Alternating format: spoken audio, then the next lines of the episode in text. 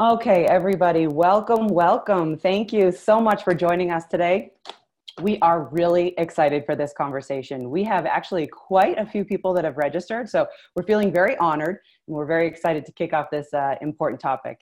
For our webinar today, we're going to be talking about AWS versus GCP and understanding the key differentiators. We're going to be focusing this conversation specifically towards data, just because of the subject matter experts that we have joining us today. So let's get straight to it. My name is Kalia Garrido, and I'm in charge of digital strategy and marketing here at Great Data Minds. Great Data Minds is a new breed of data collaborative. We are based in Denver, Colorado. We're a group of passionate data activists, and we have a staggering amount of experience between our resources and our advisors, two of which you will hear from today. So we work with organizations of all sizes, and we help promote modern data practices to help companies thrive through the use of data. Now, please keep us in mind as you guys get towards your 2020 planning and your planning for the coming year and the coming decade. We have advisory services and solutions around data management, data ops, self-service analytics, agile program management, and we never forget the humans, so we focus on data literacy as well. Great Data Minds also produces a whole bunch of really interesting content. We have podcasts coming out. We have blog posts, videos, live events, and just like today, webinars and online events. So if you haven't already signed up for our newsletter, please do, and this will keep you abreast of all the cool stuff we have going on. So some housekeeping information for today's session specifically. We're going to try to keep our session to 60 minutes or less, and we want to be really mindful of everybody's time. Everybody on the line is muted, but the question and answer section has been enabled. So if you guys do have questions as you're listening to this conversation, please feel free, pop them right into the Q&A, and we will have some time to get to them at the end. So a quick disclaimer in advance of today's discussion specifically. We've seen this topic, when we're talking about AWS and GCP in particular, elicit some strong opinions from people. We've done this a couple times before, and we are always sure to have lively discussions around this.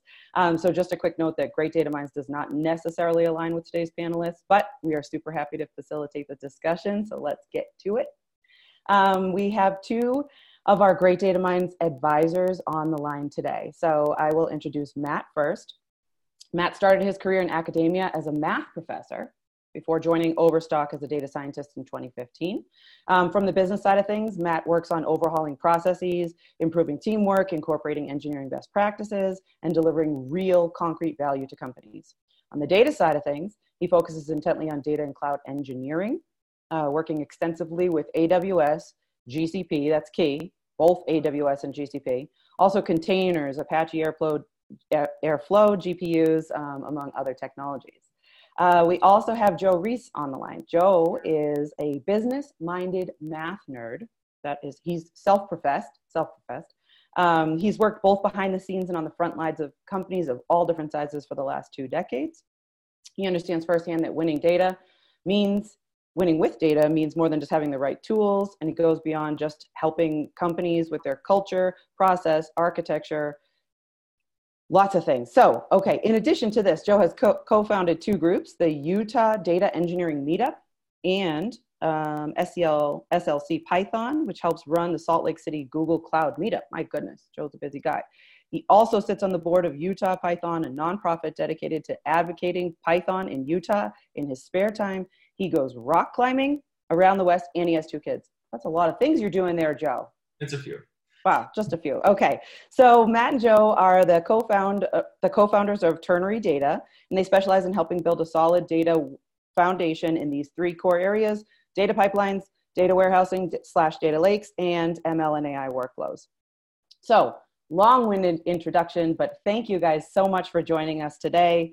So you guys are both certified in AWS and GCP. I feel like that's a really important way for us to begin this conversation, so I just wanted to call that out there. So to get things kicked off, can you tell us a bit about your company? Yeah, so Ternary Data, we started this company around this time last year, really, and I think kind of the shtick that Matt and I have is we call ourselves recovering data scientists. Mm-hmm. I think it's a pretty important moniker, because we've worked in data science roles over several years, and I think almost every time a data science role ends up being more of a data engineering role. And so what we realized was, if you've ever seen the AI hierarchy of needs, where AI sits at the top and, subsequent things like data foundation is below. Like everyone wants to start at the top with AI and machine learning and whatnot, but they fail to build the requisite foundation underneath, data pipelines, workflows, et cetera, analytics even. So we took it upon ourselves to start a company around helping companies build a solid data foundation and help them get more value from their data so they can succeed when they want to do data science. So that's really why we started Ternary. And we chose AWS and Google. We found that they're, best of breed clouds. We don't have too much experience in Azure. Not to say that we won't in the future, but I've been using AWS since 2010. Mm-hmm. Around 2011, I think I checked out a GCP with App Engine. So, and quite a bit of history with it. I would say both clouds. And so, just I think you use what you like. So. Yeah. Yeah, and what I'll add to that is that this company was basically born in the cloud. So we're data focused, but we tend to not work too much with on-prem workloads except to integrate those workloads with cloud technologies. We love cloud technologies because they scale, because they're easier for us, honestly, and also because we believe that they're easier for the customer as they're scaling up to big data scale. And as we talk about differences between these two clouds, I'll be hitting on two themes. I'll first be talking a lot about Lego bricks and the size of the Lego bricks on the two clouds. Everything in the cloud is kind of a component that you want to attach to some other component to make it useful. And then the second theme will be first mover advantage and first mover disadvantage. And so we'll try to talk about how AWS has key strengths by being first to market and how those sometimes can be drawbacks too. Nice.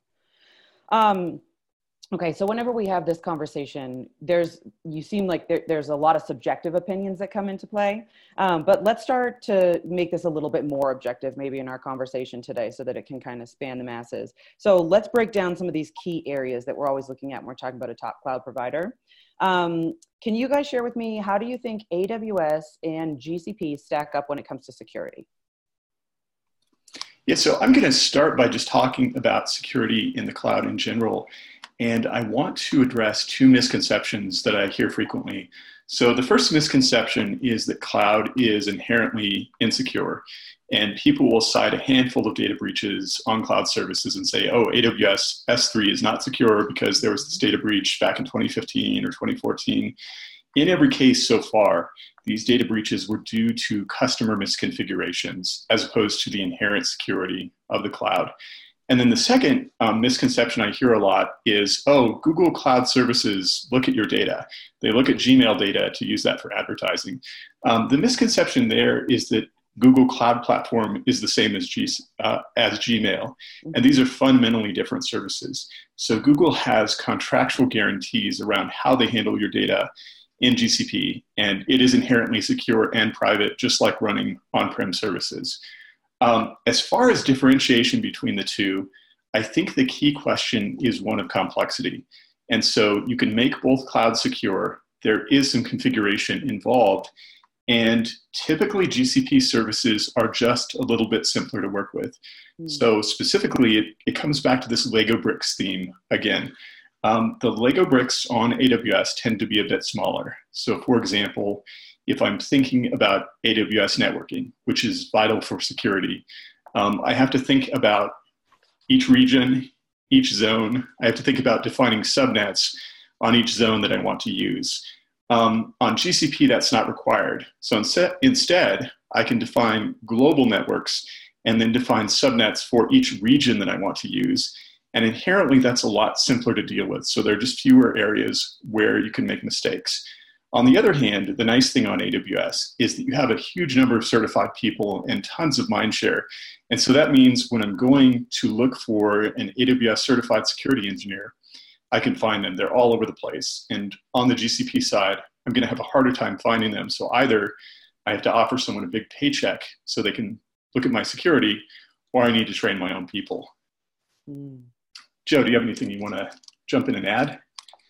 No, I think that about covers it. I mean, along those the misconceptions that you hit on earlier, though, I think that there's also the notion you know, that with AWS, that if you're in retail, that AWS is obviously spying on all your data, right? And I think that's also a misconception along the lines of the Gmail conversation we had. So just want to throw that out there. Interesting. Okay, so that's security. You've also touched on resources. What about scalability when it comes to both platforms? I'm kind of going to throw out the same argument. So fundamentally, scalability is often a problem of complexity. I'll just put out there that there are some services in each cloud that are just phenomenal for scalability. So one of our favorite services is AWS Lambda. Lambda is just a fantastic way to scale a small service without having to deal with a lot of details. On the GCP side, we love BigQuery because it's a serverless big data database. It just scales up to massive amounts of data in seconds, which is something where there's not quite any other equivalent on any other cloud or third-party service.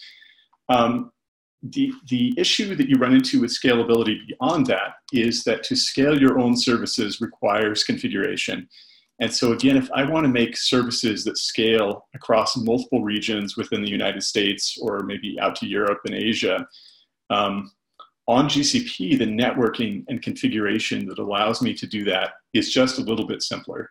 So for example, when I go into the AWS console, I always have to select a region, and within that view, I can only see services within that single region. If I want to look at some services I've deployed in US West 2, pull those up in the console. Now I want to check my services in US West 1. I have to change that selection to see those different services.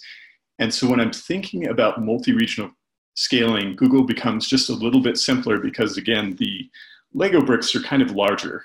They're just larger pieces that I have to handle in order to configure my services to scale. And also historically, I mean, AWS has kind of taken the notion of, you know, with things like Kinesis, for example, right, you'd have to manually add shards. I know they're improving the process, but, you know, Redshift now I think is a bit nicer to use, but, you know, historically it's been anytime you want to scale out your particular service as well, you have to manually scale it out. So whereas with GCP, it's a bit that's taken care of for the most part. So okay, all right. Another heavy-hitting topic when it comes to cloud is availability. Can you guys speak to availability a little bit? Yeah, I would say, I mean, both clouds in this respect have a huge number of regions that you can choose from. And that inherently makes these services highly available. Both cloud providers have seen single regional outages. We had an outage a couple of months ago in a single GCP region that had to do with networking, took out a lot of services and processes. A couple of years ago, there was the famous AWS S3 outage. Both of these, you can avoid these problems by going multi-regional, which adds some complexity to your infrastructure. And again, that's where Google has a slight edge because of the simplicity of setting up multi-regional infrastructure. On the other hand, the AWS edge, again, is just that massive mind share. And so I can find engineers who are experienced in making my services available across multiple regions and can do that in a very reliable way. So on the GCP side, I'm just going to have to take some responsibility for training those engineers or finding them somewhere so they'll really understand how to make those services highly available. Statistically, I think both cloud providers will argue that they're more available and that they're more reliable. I really haven't seen a compelling difference so far. And so fundamentally, it is this cloud principle of just deploying across multiple regions that allows you to have the extremely high availability. Well, that's a best practice that is really, we would say if you're cloud focused, you should be going multi-zone, multi-region by default. I mean, the argument that about availability and how it comes to bite you really comes from those who didn't do cloud best practices in the first place, i.e. going multi-zone, multi-region in the first place. So just do that by default and I think you'll be fine. I mean, both clouds are terrific as Matt indicated. There's no downside with either one really, but failures happen. Yeah, I think the problem, the cloud is almost too simple, and that's where companies get into trouble, right? So you open the console on a personal account, and you can have a server up and running within like 5 minutes. And it looks so easy that people don't realize that there are some steps you have to take on both clouds to be really highly available, to make your services extremely resilient. So, but the nice thing is, I mean, compared to on-prem infrastructure, in general, I now have access to so many regions and data centers within the United States. If I choose to use that capability appropriately, then I get a lot of extra availability out of the cloud. Great. So, you know, in this part of the discussion, you guys have mentioned a couple times resources. Do you feel, Matt, specifically, are you seeing the tides turning? I know you talked about the massive install base for AWS. There's a lot of engineers that are highly available. Do you feel like things are changing a little bit on the GCP side there? I think they're starting to. So some of this is based on Google's own statistics, which take all that with a grain of salt. You can go look up the relevant numbers. But Google has really been pushing certification much, much harder. They've added a number of exams to the suite of offerings for certification in the last year and a half. The number of certified engineers and the number of exams has just blown up. And then we're starting to hear a lot more conversation with customers and clients about GCP, where maybe 2 or 3 years ago, many companies would have dismissed GCP out of hand. They're at least giving those services consideration now, which I think benefits everyone in the whole ecosystem. Mm-hmm. On the AWS side, if you're just on AWS, you're going to see AWS striving harder to compete with GCP. And GCP is really, really pushing for market share. And so we're going to see a lot of exciting movement on both clouds and on Azure within the next couple of years. Mm-hmm. Yeah, I would say the GCP side especially, Google's hungry. And we you know, we're a Google partner as well as an AWS partner, and I would say the when we started partnering with AWS and Google last year, you know, we first partnered with Amazon, and I mean, can't go wrong with Amazon. And Google came to us and wanted to work with us. We're like, well, I suppose we'll give you a shot. And mm-hmm. So, yeah, and I say that kind of jokingly because at the time in the Salt Lake area, at least, right, like we weren't seeing a lot of traction with GCP. You fast forward to now, it's a complete 180. We're seeing a lot of conversations with GCP. The meetup that we run, Google Cloud Meetup, for example. I mean, attendance was super sparse, I believe, last year. You know, it was run. But then just due to, I think, a lot of the boots on the ground and just, you know, consistent marketing and just people trying out GCP, we've noticed a groundswell of interest and attendance in the meetups and the conversations around Google. The number of companies we see using Google in production or entertaining conversations about trying out Google in production or as a POC, or it grows every day. And so we expect this will continue growing every day. I mean, AWS for the longest time has had the mind share, and it's I think for the foreseeable future, they'll continue to have the mind share. But now that there are other options out there, and I think people are starting to realize, you know, maybe there are alternatives to AWS's offerings. I think you're going to start seeing people try it out. So. Yeah, what was the stat you were citing last night, Joe, about cloud deployments and how much deployment we expect to see maybe in the next 10 years? What percentage of enterprise workloads have moved to the cloud at this point? 20%. There's some Gartner report. It was like 5.6% of IT budgets were dedicated to cloud. 20% of workloads have moved to the cloud. So, I mean, it's still extremely early days in the cloud in general, if you put it into that context, right? I mean, you're at... you know, as Amazon says, day one in the cloud. But I think it's truly the case. I mean, Matt and I always joke about what we call dark matter companies. These are the companies that are out there that are like highly profitable, making a ton of money, and basically have their entire stack on like these on-prem Windows servers. Mm-hmm. Right? This is most companies, I would imagine, in America, actually. Yeah, that 20% sounds, it sounds much lower than what I thought it would actually be. Uh-huh. Yeah, but when you start getting out there, right? I mean, like we deal with, I would say, quite a few companies at this point in the, at least in the Utah market, and yeah, the amount of on-prem is, I would say, by far the bigger workloads out there. So it's not even a conversation of like AWS or GCP at this point. It's like on-prem and then a cloud. Yeah, and I think it's important to understand the companies that moved to cloud early and the companies that are moving to the cloud now. So early adopters were startups and technology companies. So Google and Amazon created their own clouds to address internal issues, and all these Silicon Valley startups realized they didn't want to handle infrastructure. And now, like Joe's saying, you have all these dark matter companies that are realizing that they're not tech companies. Right. And so it no longer makes sense for them to maintain their own data centers and to pay to locate their hardware in another state for failover, for disaster recovery strategies, when instead they can spin it up on the cloud. One of the themes we harp on a lot with our clients is, as you're making this move, there are a lot of cloud mistakes that you can make that will make it much more costly than what you're doing now. Whereas if you do it right, it's going to be much cheaper and much more scalable. Yeah, it's quite an undertaking, right? If it's only at that 20%, a lot of companies have a lot of work to do in advance of kind of catching up with where everything is heading. And it's an educational process too, right? Because I think the misnomer we see over and over is that a company will take their data or application workload and just fork that over to the cloud, which is a big, big mistake. You need to make your applications cloud native.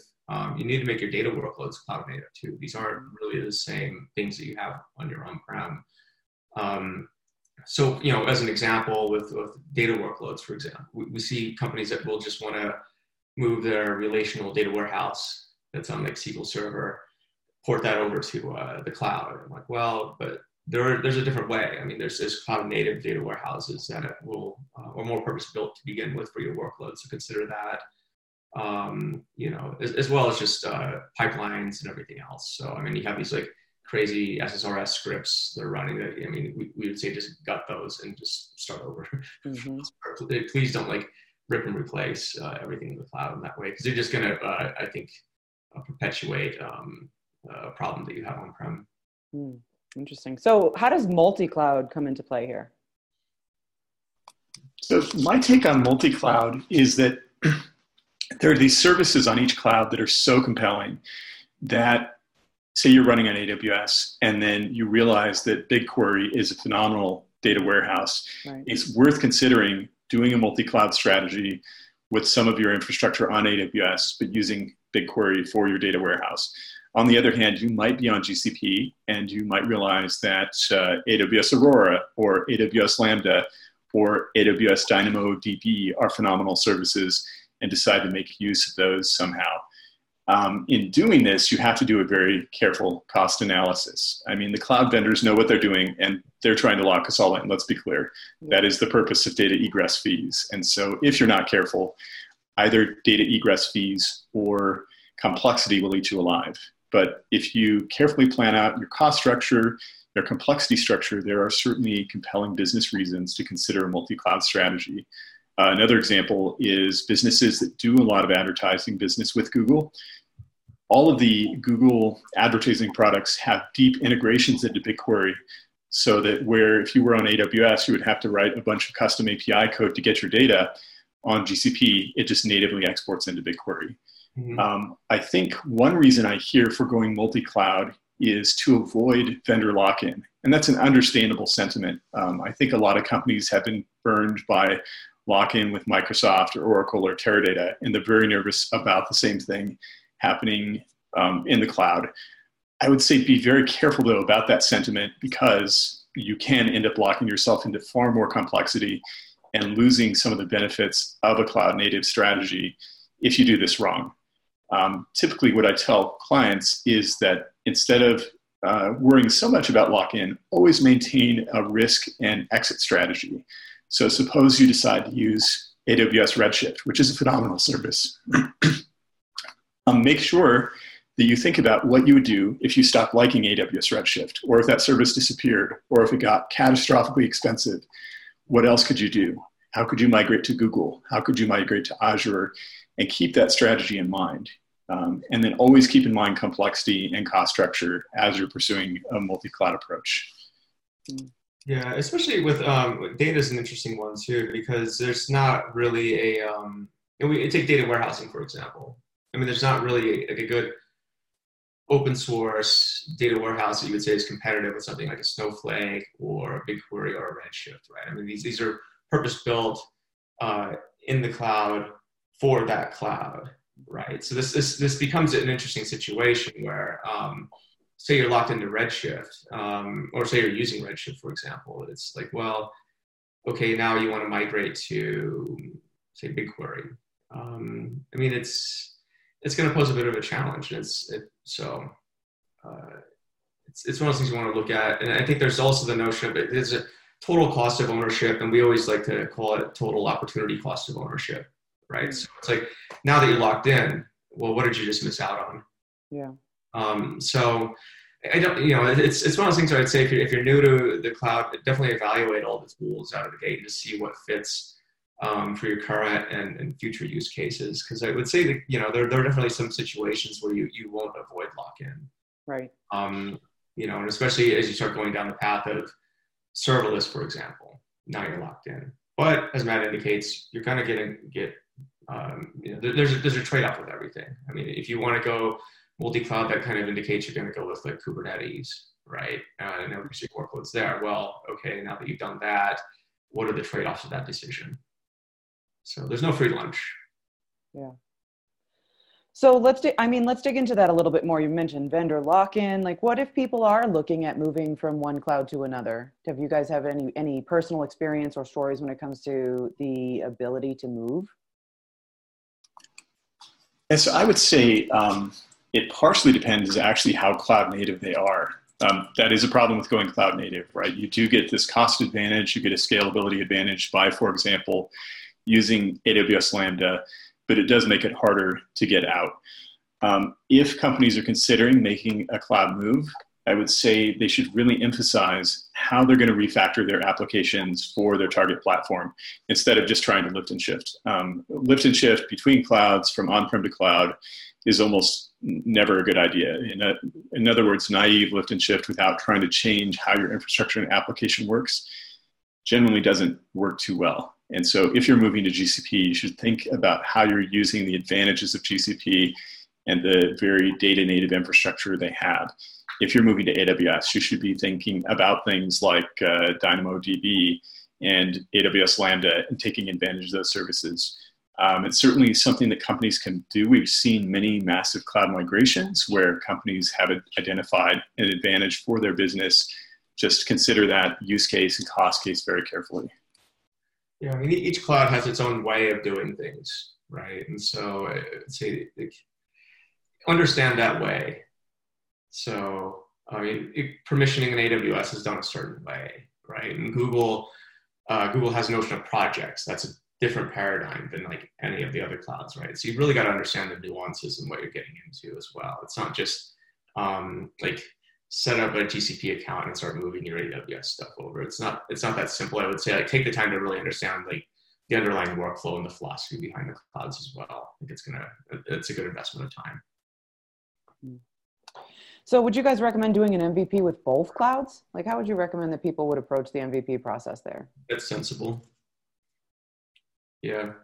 Yeah, I mean, I think you want to identify what your priorities really are. So rarely do we see companies that successfully do a blockbuster move from on-prem to cloud in a single year.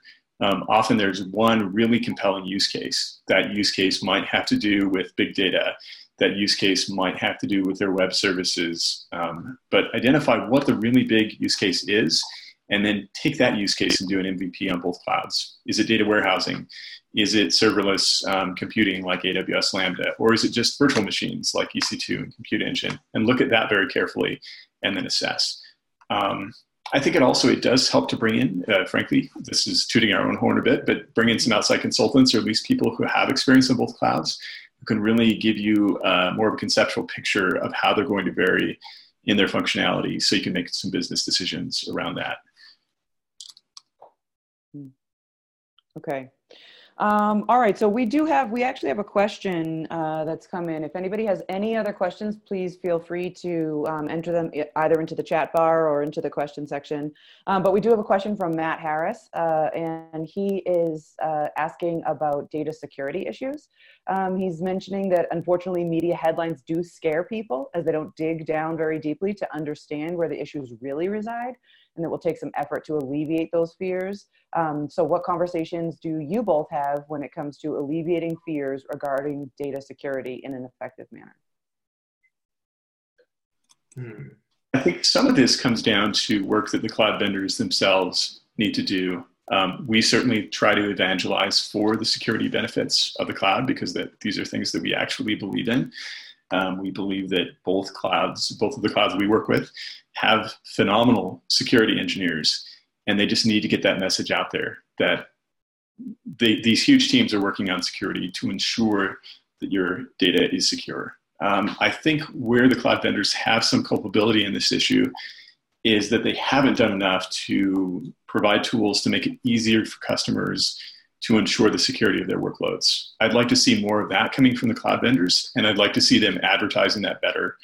I think we also need to see Google doing a better job of differentiating their services, of saying GCP is not Android, GCP is not Gmail, it's a separate service. It's locked down and secure, and your data will be secure there. I think corporations that are also taking advantage of the benefits of the cloud need to do more deliberate marketing around this issue. It's just like the issues we're seeing with data privacy now, where they flew under the radar for a long, long time, and then suddenly they blew up with some major Facebook scandals and other scandals. Mm-hmm. And I think that American corporations and any corporation that's getting into the cloud needs to get out in front of this issue and talk about why the cloud is secure, what kind of security engineering goes on within the cloud vendors, and what kind of security teams they themselves are deploying to build trust with their clients and customers. Great. All right, we have another couple questions coming through. So one of the things, actually, when we talked about the core competencies and like sort of the core pillars for, you know, AWS versus GCP, one thing that we didn't discuss yet, which is on everybody's mind, of course, is cost and like what's the cost differences. So we do have a question coming in that's related to that. What do you recommend for personal users that require large data sets and low cost? So kind of a two-point question. What do you think about cost overall? And then what do you think about that specific case, which is a personal user who has large data set and they're looking for low cost? I would say on that one, BigQuery, hands down. Yeah. So BigQuery, if you have a Gmail account, you actually already have a GCP account. Go to console.cloud.google.com and you'll open your GCP account. You can get to the BigQuery service there. You can immediately begin querying public data sets. So you'll see an option to open public data sets, and there's tons of interesting public data that you can look at. And then you can also immediately upload your own data or pull data from an S3 bucket or a Google Cloud Storage bucket and start querying it. BigQuery, in terms of something you can spin up immediately, it's like 1 minute to configure it and be ready to go. Mm-hmm. Maybe we'll send out to the email list after this just some simple guides for how to start running queries on BigQury. Yeah, I mean, 9 times out of 10, I mean, BigQuery is going to be the data warehouse that we recommend, and it's not. It comes down to I think the nature of this question, right? You have a lot of data, and you want the lowest cost. But that, I imagine this question is kind of related to analytics, right? I mean, maybe AI workloads might be a separate thing, or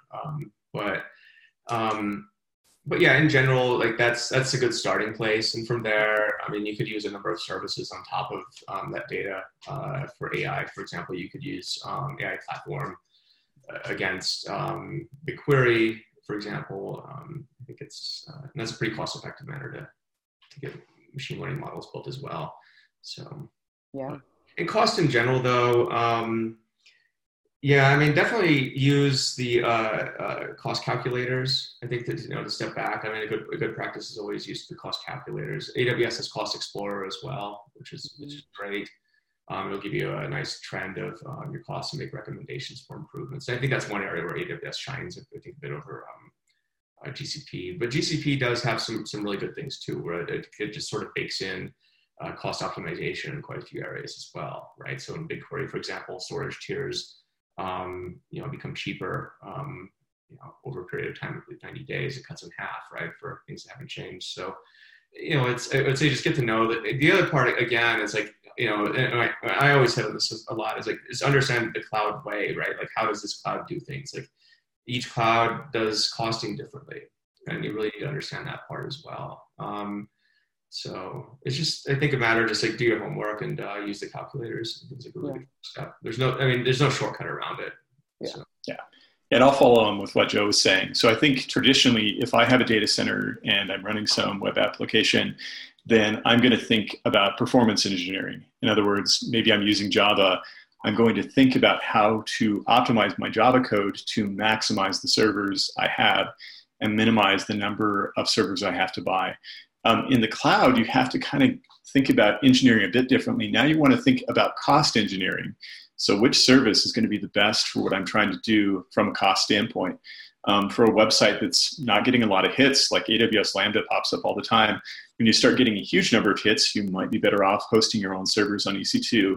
And those are the kinds of questions you have to think about. And along the lines of what Joe was saying, there's just no clear winner between the two clouds until you dig down at a service by service level and dig down into specifics of architecture and philosophy. And then you'll start to see differentiators. But each cloud has its advantages in the cost department. I think what would be an interesting thought experiment is that when egress charges go away, that's when I think the true economics of the clouds and the benefits of the clouds will be revealed. Because at that point, you have no penalty for transferring data. I think right now, you're sort of seeing an interesting, almost artificial barrier to people fully utilizing a multi-cloud strategy precisely because there are egress fees. I think once those go away, and I suspect they will at some point, it reminds me of when... cell phone companies would charge you for minutes back in like the 90s. Yeah. Egress fees remind me a lot of that. Like, yeah. They tend to be conscious of like calling your grandma and stuff. So it's like somebody's going to pull the trigger at some point. And at that point, I think it's going to be it'll be truly fascinating to see how this evolves. Yeah, interesting perspectives. And let me throw out one more thing about costs. What we see a lot is that companies think in terms of infrastructure costs or cloud costs, but often they don't account for time costs and salary costs. And so one thing we've seen several times is that a company has deployed a Hadoop cluster, and they're like, oh, this is so cost effective, but they're spending over $1 million a year on salaries to maintain that cluster versus, yes, on the cloud, maybe it's more expensive for specific workloads, but you reduce your ops overhead and the need to install new software all the time. And that's something you need to think about across clouds too. The cost of people with certifications, the cost of the teams that will maintain the infrastructure. Mm-hmm. Okay. All right. So back to at the beginning of the discussion, Joe, you mentioned that, AL and MI is, AI and ML is right at the top of the kind of, shiny pebble theory, like everybody's interested in this, how many people are actually doing it right. So where do you guys feel the two cloud providers are stacking up when it comes to the capabilities on AI and ML? I think it almost seems like there's two different approaches right now. And I think that the gap, and so what I mean by that is AWS, look at historically what AWS has done. It started out with Amazon Machine Learning several years ago. And that was kind of a quasi-AutoML product that was okay. But then it moved into SageMaker, really as sort of replacing Amazon's machine learning product. And that was more of a hands-on tool for data scientists. You could write code in notebooks or on your own and deploy models to the cloud and so forth. A terrific service, I think, for like, sort of coming up with an end-to-end solution for data scientists to deploy models. So there was that paradigm. And then last year, or the year before, but there was a whole gamut of new kind of pre-trained models that came out or pre-trained AI. So you had like recognition, comprehend, a bunch of other ones, right? And it was interesting seeing that take because it was clear that they were trying to, catch up with where kind of Azure and Google had already been in the AutoML space. And because I know Azure's had quite a bit of AutoML capabilities for quite a while, and GCP is, I would say, has been the leader in the AutoML space, both in the pre-trained aspect as well as providing labeled data sets. So I can see the main differentiation I see right now is that Google is pushing true AutoML, I think a lot harder than AWS is. The services that I see with AutoML from Google are probably the best in the world, right? Whether it's the using the pre-trained ones or providing, Google has a multitude of services where you can provide labeled data sets and provide you, predictions on those. Those are fantastic services. And just this last reinvent, SageMaker has an AutoML capability for tabular data, right? But it's still it's pretty code heavy. You still got to manually write the code versus, with AutoML tables, for example, it's just give it a data set, give it the label and go, right? So I think, my prediction is you'll see more of a convergence towards AutoML just because data science is, it's difficult, and the number of data scientists out there is, it's still a frenzy to find these people, at least anyone who's good.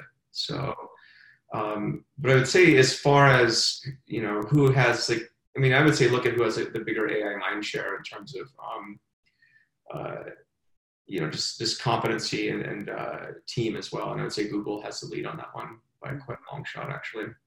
So. Yeah, I mean, frankly, Google at heart, if you think about their big achievements, we can think of them as a search company, but fundamentally, Google is a data engineering company. Mm-hmm. And so all the services on GCP just feel slightly more data native. Having said that, AWS has some phenomenal services like SageMaker, and they're investing a huge amount in AI and ML at this point. Yeah. But, you know, I mean, the recent articles that came out about the SageMaker announcements, I mean, they weren't terrific. So, but, you know, we'll see. I mean, it's still early days in this field. So, but I'd say right now, I mean, in my opinion, I think Google has the lead. Yeah. Okay, we've got a couple more questions coming in. So we have Jonathan actually just shared a question right around the same topic of AutoML. Yeah. Do you consider Google the thought leader in automated machine learning compared to tools like driverless AI or DataRobot? I would say it depends on the type of problem you're trying to solve. I think, you know, especially DataRobot, they're doing a fantastic job at with structured data problems. Where you which is actually a lot of the data that you see, right? So it's rows and columns. That's a lot of business data. DataRobot, I think, has put a fantastic wrapper around, a fantastic UX wrapper around this the product, and it's a great product. So I would say in terms of usability, I would almost say you know, driverless and DataRobot probably have an edge over at least I would say the usability aspect, which I'm going to say is a very underrated aspect, is actually because you have to get people to use these tools, right? It's one thing to have great algorithms in the background, but you have to get the data there first. And so, you know, I could make an argument both ways. I think AutoML tables, the amount of computation behind that, the algorithms, I mean, are amazing. So especially, you know, with things like explainable AI that just came out, I mean, that's pretty cool. You know, what Google just announced, where you can actually, even with deep learning, get you know, interpretable values for your model. I mean, that's pretty huge. So, but I think it depends on what you're trying to do. I mean, if you're a developer and don't need a nice interface, maybe just the OML capabilities of Google are great. If you're, because I know DataRobot's more built towards like, and a lot of these other tools are more built towards business users. Like they call them like citizen data scientists, right? So this is more of that kind of thing where the person may not have engineering chops or even know how to call APIs, but at the same time, you know, have a data set that they want to get a prediction on. I think in those cases, there's definitely a lot of great products out there. So, but in general, I would say on the theme of AutoML, I mean, I see that as being the future. It's an area that I've personally worked in, you know, on and off since 2012 with a few companies. So it's a challenging problem, but I see that it's it'll become more commonplace. Yeah. So. Okay. All right, we have two questions coming in now. So we have a question actually from Paul. He's going back to the topic of data loss, data security. He says that recently he's seen GCP offering this data loss guarantee. It doesn't apply to breaches, in parentheses. But curious if you've seen this become more of a standard. Do you anticipate AWS offering a similar guarantee? I think both of the clouds are kind of playing catch up with each other in specific areas. We saw this with S3 and Google Cloud Storage.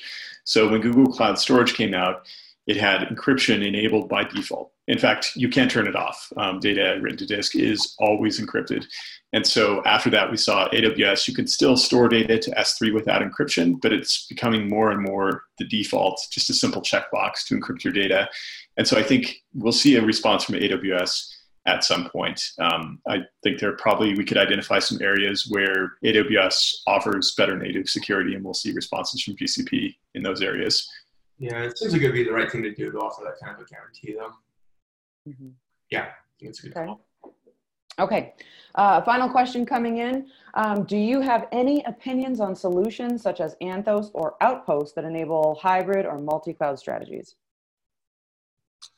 I think the take we're getting so far, just talking to people, engineers, DevOps people, even frankly, some people from the cloud providers themselves, these technologies are still a bit immature, but I think we're going to see a lot of interesting activity within the next year or so where these start to become really compelling offerings if you're looking to gradually transition from an on-prem infrastructure to something fully cloud native, especially for companies that are going to face substantial issues with data egress costs, where there's a compelling reason to keep things on-prem or where it's not possible to do really deep integration between their on-prem infrastructure and the cloud.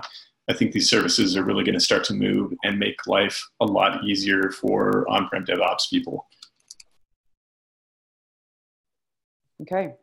All right. So, I mean, from a basic summary point, we've talked about AWS. They've got that huge install base. They have massive market share. It's going to be a lot easier to find maybe some of the engineering help that you need on there. For GCP, we're talking about, you've hinted around that at a superior data platform. Actually, not so much hinted when it comes to BigQuery. It's an engineering company at its base, so you get access to great dev experience. It can be harder to hire for. Certifications might be tough. We haven't really talked about that. But what would you guys say, just kind of on an overall? I know that you are certified in both AWS and GCP. You work deeply within both clouds. So even though you don't necessarily have like a dog in the fight, what's your final thoughts on AWS versus GCP?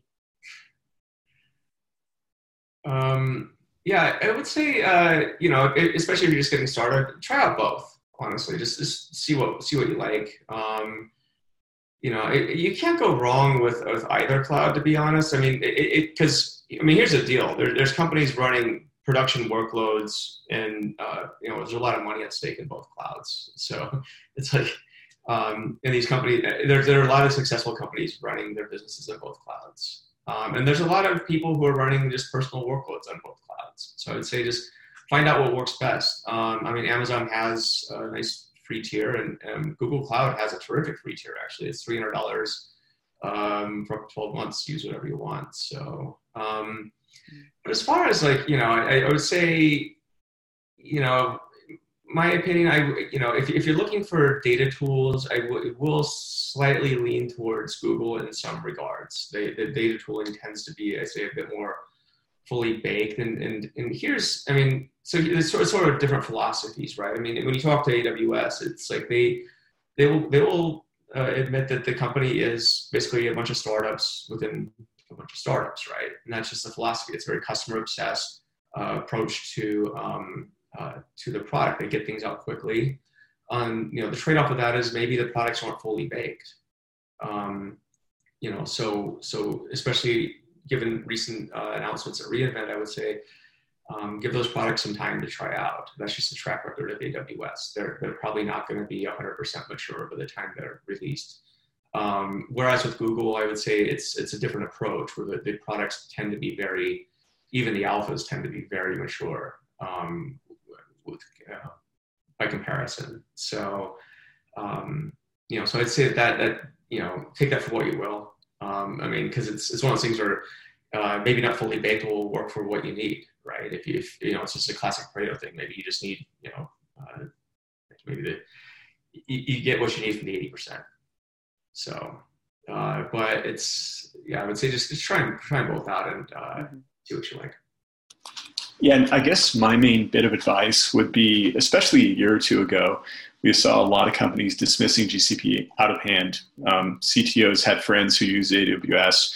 Maybe they had one or two tiny AWS workloads, and they wouldn't even consider Google. Don't dismiss anything out of hand, even if you have a handful of workloads. If you're looking to move a massive amount of infrastructure, do a careful evaluation. Same thing for the GCP side. Don't dismiss AWS if you have a little bit of stuff on GCP. Do a careful evaluation of the particulars of your workload and just kind of understand the differences in the clouds that AWS tends to have finer-grained Lego bricks, and the GCP services, there's not quite as much management, but you do have this maturity edge on the AWS side that might be really critical to your business. Great. Joe and Matt, thank you guys both so much for joining us, for sharing your expertise. We will send a recording of this webinar back out to all of the attendees so everybody can kind of review it. We'll share some information about your company and how they can find you guys if they're looking for, to continue the conversation. So thank you both for your time today. Thank you to all the attendees on the line, and we wish you guys a